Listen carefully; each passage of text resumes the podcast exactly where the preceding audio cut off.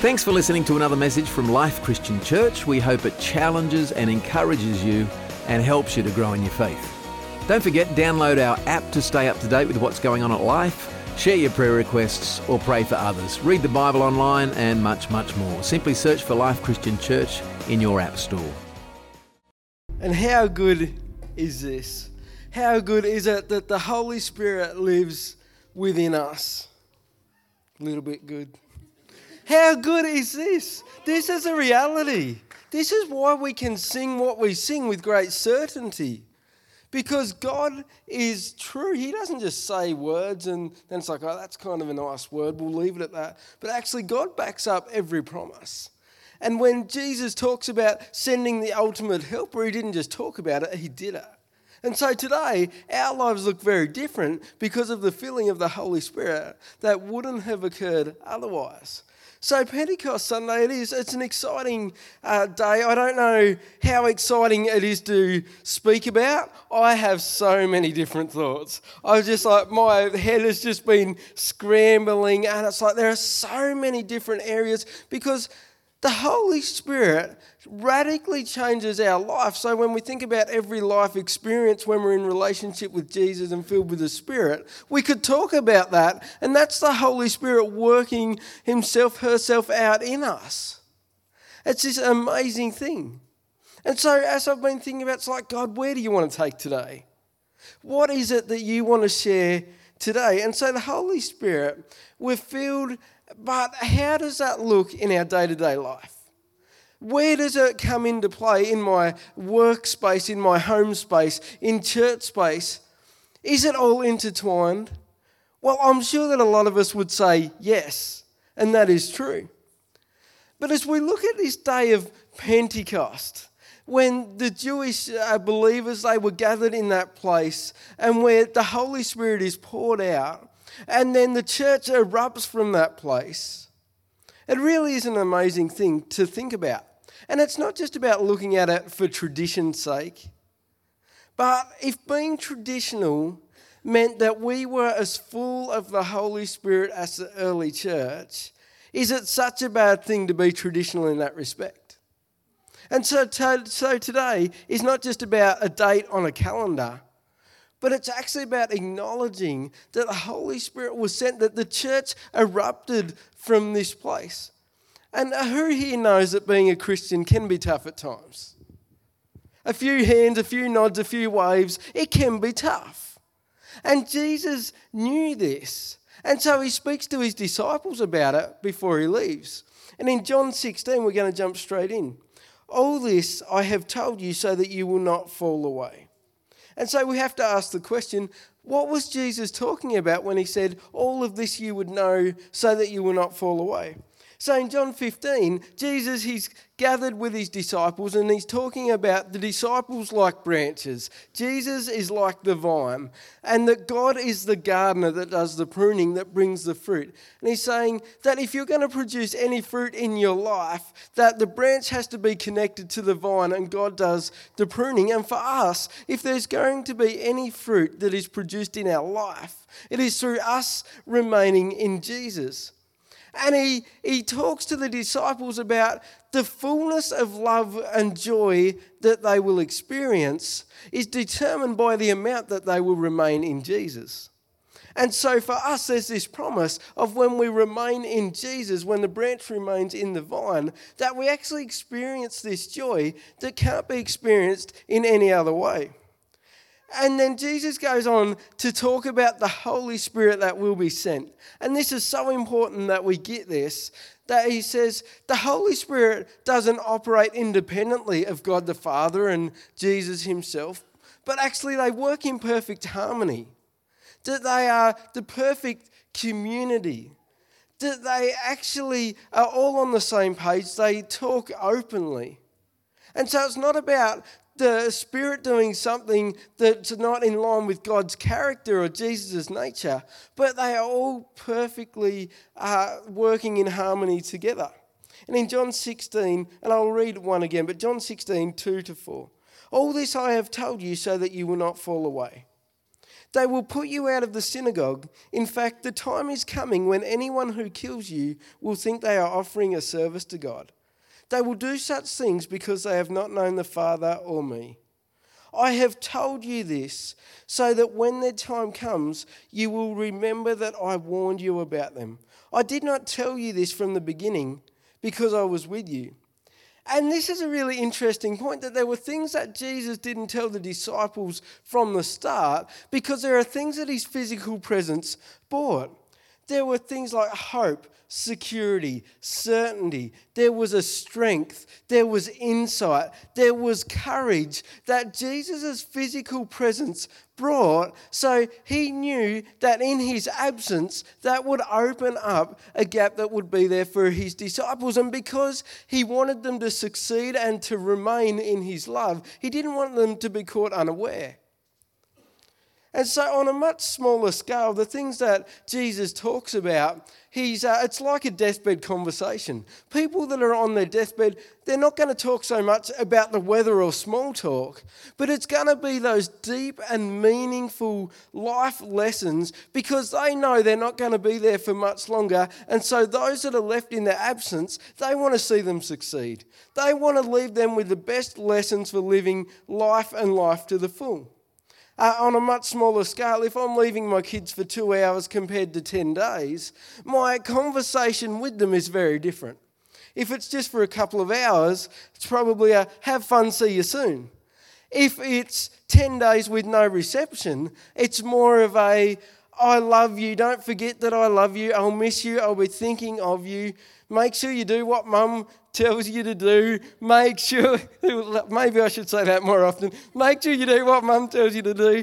Uh, be kind to each other. Look out for each other. Make sure you're talking. If the ball goes out on the road, make sure you don't just chase it out there, but make sure you get mum, excuse me, help, make sure you get mum to help you get the ball because I love you and I want to see you safe and protected. So I love you. I'll miss you. I'll be thinking of you and I'll see you in a fair while. The conversation is very different. And the conversation that Jesus has is very different because all of a sudden the disciples are becoming aware that Jesus' physical presence is going to be no longer. In John 16, 5 to 6, but now I am going to him who sent me. None of you ask me, Where are you going? Rather, you are filled with grief because I have said these things. And we can get this. His disciples have walked the journey so closely for three years, and all of a sudden their courageous leader is not going to be with them any longer. We get why they would be. Uh, why they would be feeling sad, why they would be feeling down. There would be questions of, does it really have to go like this? Does this really have to be the way? But then Jesus says in verse 7 Very truly I tell you, it is for your good that I am going away Unless I go away, the advocate will not come to you. But if I go, I will send him to you. And here there is a bombshell moment or a lights on moment where the disciples are, they've been told that it's for their benefit that Jesus goes away. And it's not to be confused with the purpose Jesus came to earth. Jesus' purpose of coming to earth to give humanity the, the opportunity to be in relationship with God through the life and forgiveness of sins that Jesus brought and lived out. And so that's the purpose. But here, with Jesus going and in his absence, he says, Now, this is for your benefit that I go.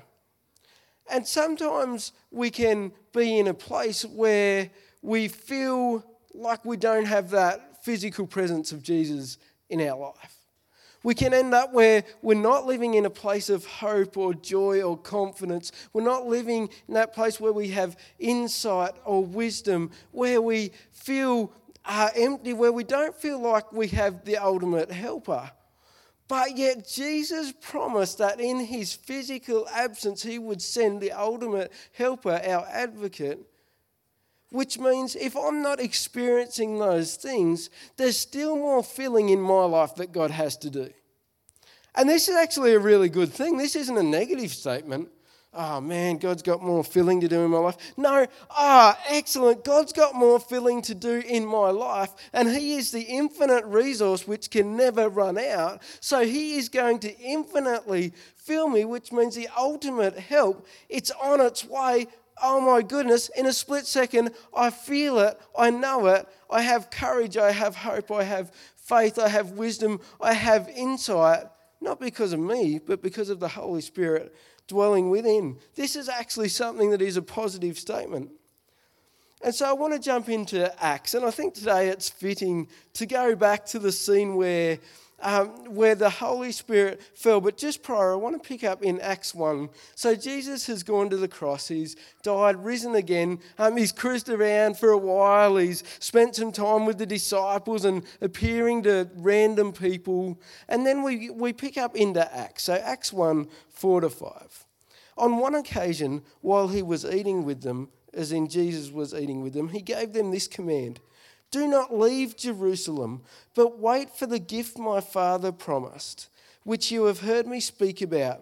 For John baptized with water, but in a few days you will be baptized with the Holy Spirit. And this is setting the scene for Pentecost. And so Pentecost was a Jewish um, festival that happened before Pentecost gets redefined as we know it today. And it was so pen, Penta, Penti being five and 50, it was 50 days after the first fruits offering that they would gather together for Pentecost. And so they gathered together, but they're also hanging on to what Jesus said about wait in this place, I'm sending the Holy Spirit. And so they they are in this traditional festival, but something new is about to happen. Acts 2 wonderful. When the day of Pentecost came, all of the believers gathered in one place Suddenly, a sound came from heaven. It was like a strong wind blowing. It filled the whole house where they were sitting. They saw something that looked like fire in the shape of tongues. The flames separated and came to rest on each of them. All of them were filled with the Holy Spirit. They began to speak in languages they had not known before. The Spirit gave them the ability to do this. And it's just a brief note, but an important note. It was the Spirit that gave this ability. In verse 5, godly Jews from every country in the world were staying in Jerusalem. A crowd came together when they heard the sound. They were bewildered because each of them heard their own language being spoken. The crowd was really amazed.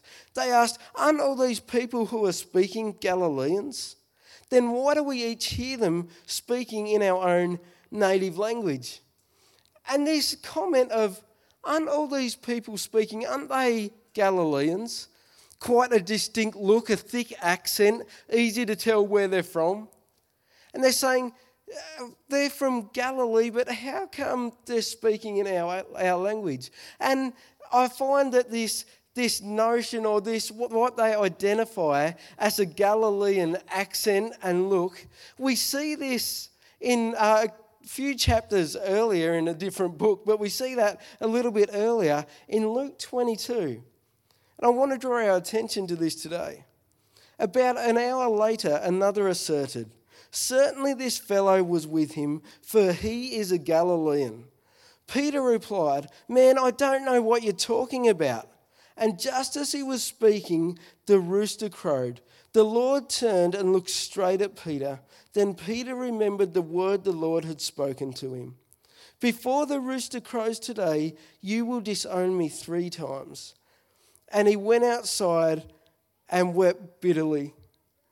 And so here we have a situation where the Galilean accent is about to bring glory to God, and then I've just read from an event that was actually something that highlighted a shame and a regret for Peter.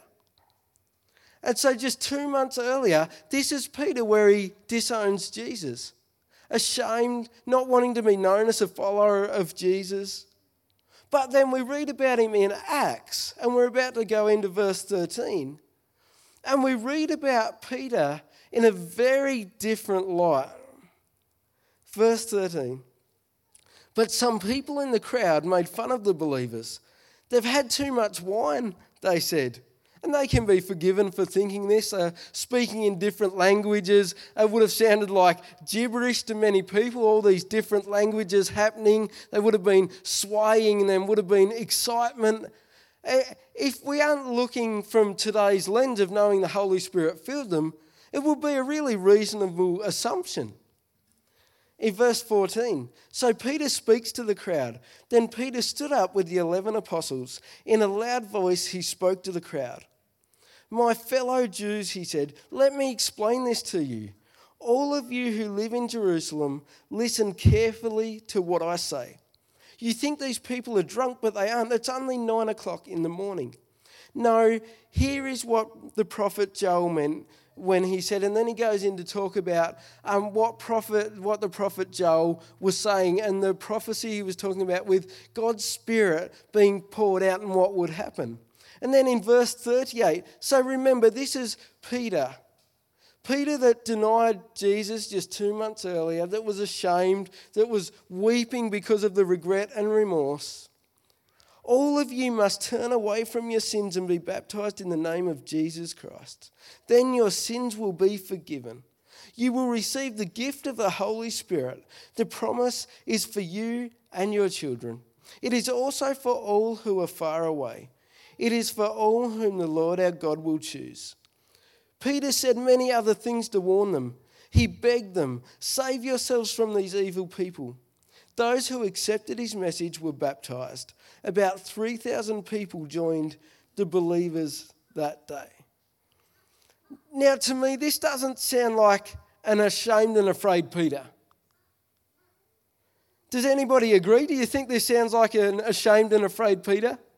No, it doesn't, does it? It sounds like somebody that all of a sudden has access to the infinite resource and power of God through the Holy Spirit.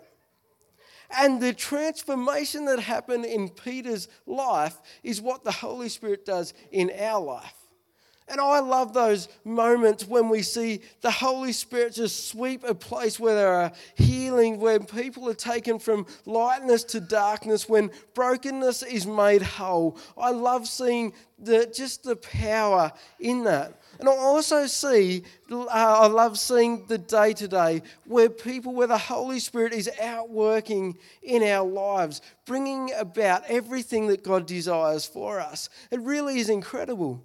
And just like they said about uh, Peter, we look at Peter and go, it has to be God that has given that boldness. And, and later on, we read about him and the amazing way that he stands up again in front of a group of people. And they say, this, These aren't words from just unschooled people, but it's actually the power of God working through a life. And for, for me, people could look at me and go, gee, I see something in Andrew's life, but he's a Galilean, but God's speaking something personally to me. It can't be Andrew, it has to be God. And it's really important to, note that while 3,000 were added to that number that day through the speaking of tongues that happened, it was never about the gift. It was never about the tongues, but it was actually God working through the gift that would draw people to Himself. And it's so important to remember that the Spirit of God is always about connecting us with God and drawing other people to Himself. That it's never about the gift in itself, but it's actually about God being glorified through that. In 2015, Volkswagen, um, they reshaped the, the world of emissions. They came up with they came up with a way that they could have their vehicles operating with way better emission standards than anybody else, and they um, designed a new motor, a new program, so that their vehicles they, they produce so little emissions that other manufacturers, researchers, developers, technicians, they were like, how have they done that? How on earth is that possible? The signs and wonders everywhere, amazing marketing so it turned out that Volkswagen had programmed their computer to operate at a certain setting when testing was happening. And then when it rolled off the floor, it went back to everyday, so it went well. But the emissions were much the same as every other manufacturer. So it was actually just all um, deceit, it was deceptive. And we have to be so careful that we don't get caught into getting so focused on signs and wonders that we forget it's about the outworking and it's the outworking because it works out of our lives. And so, with Volkswagen, what was read, what was being portrayed, was not actually what was happening on the inside. And in Galatians 5 22 to 23, but the Holy Spirit produces this kind of fruit in our lives love, joy, peace, patience, kindness, goodness, faithfulness, gentleness, and self control. There is no law against these things. And this is the strengthening work of the Holy Spirit in our lives, that we would live with these things. And so, if we're going to ask ourselves, well, how full of the Holy Spirit am I? We can ask ourselves this question so, the fruit that's being produced in my life is it love? Is it joy? Is it peace? Is it patience? Is it kindness? Is it goodness? Is it faithfulness? Is it gentleness? Is it self control? And just like the Holy Spirit had an incredible impact in, that ch- uh, in the emerging church, which allowed the church to have an incredible impact on the culture, that is what God has in store for us. That we would have an incredible impact on the culture around us and these attributes of the Spirit working in our, in our life, that as we remain, remain in Jesus, not remain, that's uh, up the road, as we remain in Jesus, that we would produce these things because it allows God to do the pruning work that He wants and it allows that, that connection to remain where fruit will be produced in our life. But we can't do it independently, we can't do it on our own.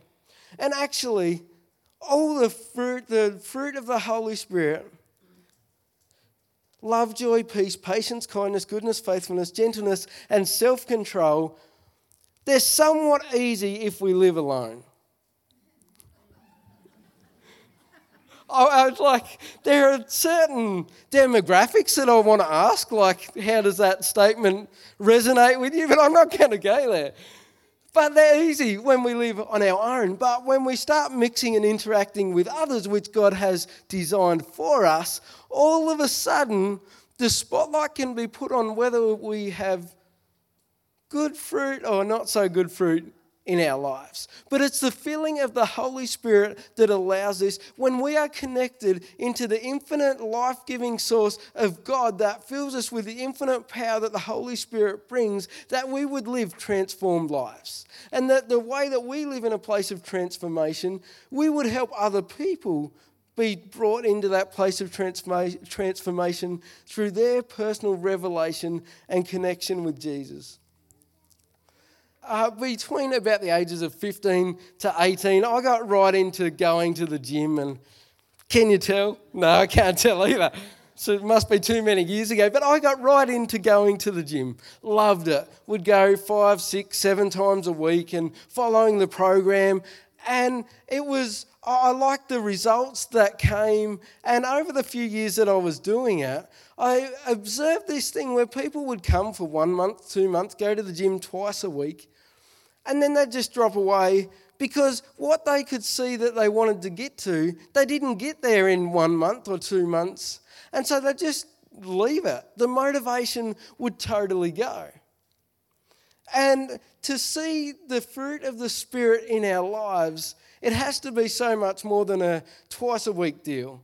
It has to be so much more than just buy a membership and leave it deal. But it's actually being filled, a continual filling. And then out of that place, we see our lives transformed and changed. And so I would hate to see us get to a place where the fruit in our life, it, it doesn't look much different next week to what it does this week that it doesn't look much different next month to what it does this month. That next year, it doesn't really look any different. But I am confident that because God is an infinite God with infinite power that as we are uh, continually filled, there is no way that we can arrive fully at the destination that He has for us until we leave this earth. And so there's still work to be done, but it's the power of the Holy Spirit. I'd love to get the team back and I'd want to head into Ephesians 3 and 20, but team, please come back up.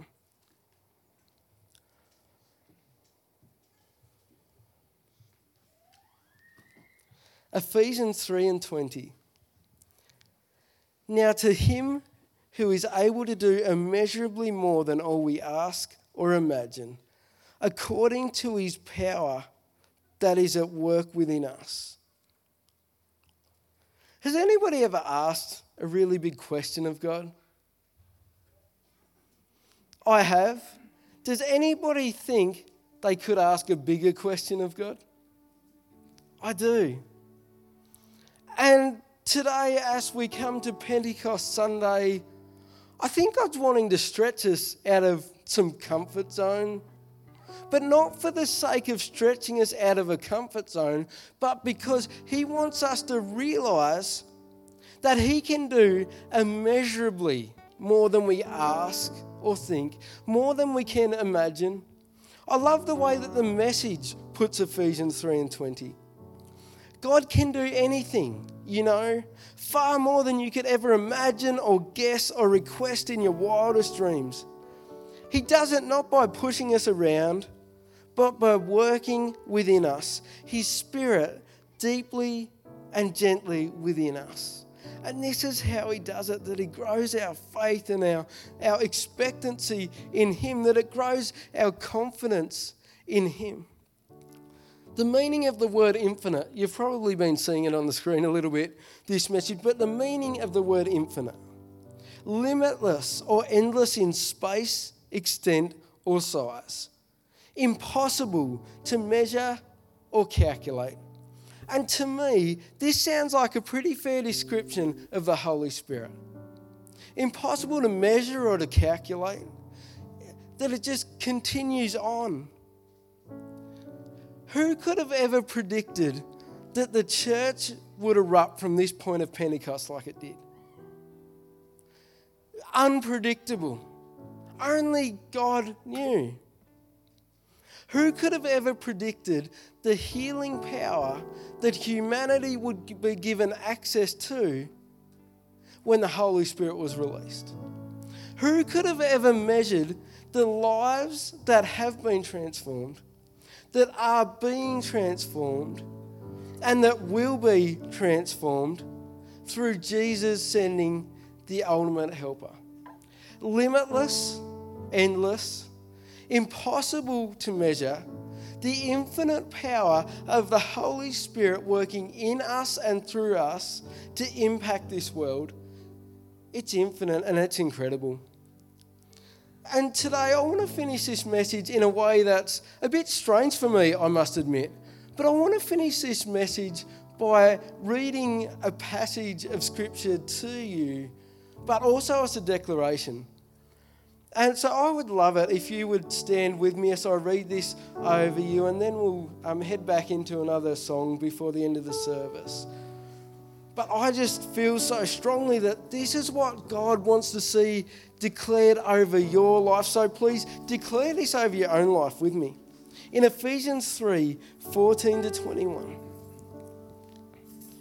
When I think of all this, I fall to my knees and pray to the Father, the creator of everything in heaven and on earth. I pray that from his glorious, unlimited resources, he will empower you with inner strength through his Spirit. Then Christ will make his home in your hearts as you trust him. Your roots will grow down into God's love and keep you strong. And may you have the power to understand as all God's people should. How wide, how long, how high, and how deep His love is. May you experience the love of Christ, though it is too great to understand fully.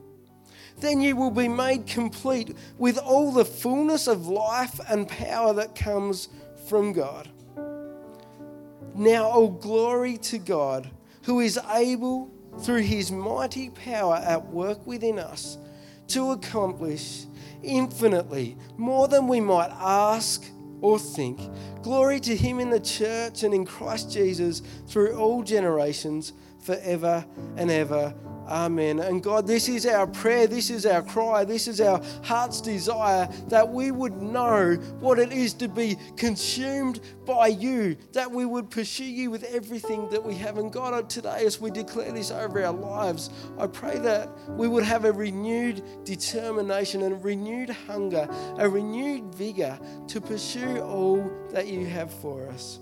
So, God, I commit every person to you today. Let this not leave us as we walk out the door, but let our Monday look different as a result of the revelation you gave to us Sunday. Let next week look different because we're in the gym, we're exercising some spiritual muscle. Let us not fall into the trap of feeling that we have to do it on our own in our own strength. But you've given us the ultimate helper, the infinite resource let us not forget that, not just when we're on top of a mountain, but when we're in times of trouble and struggle. So, God, we thank you that you sent the Holy Spirit to be with us for all time.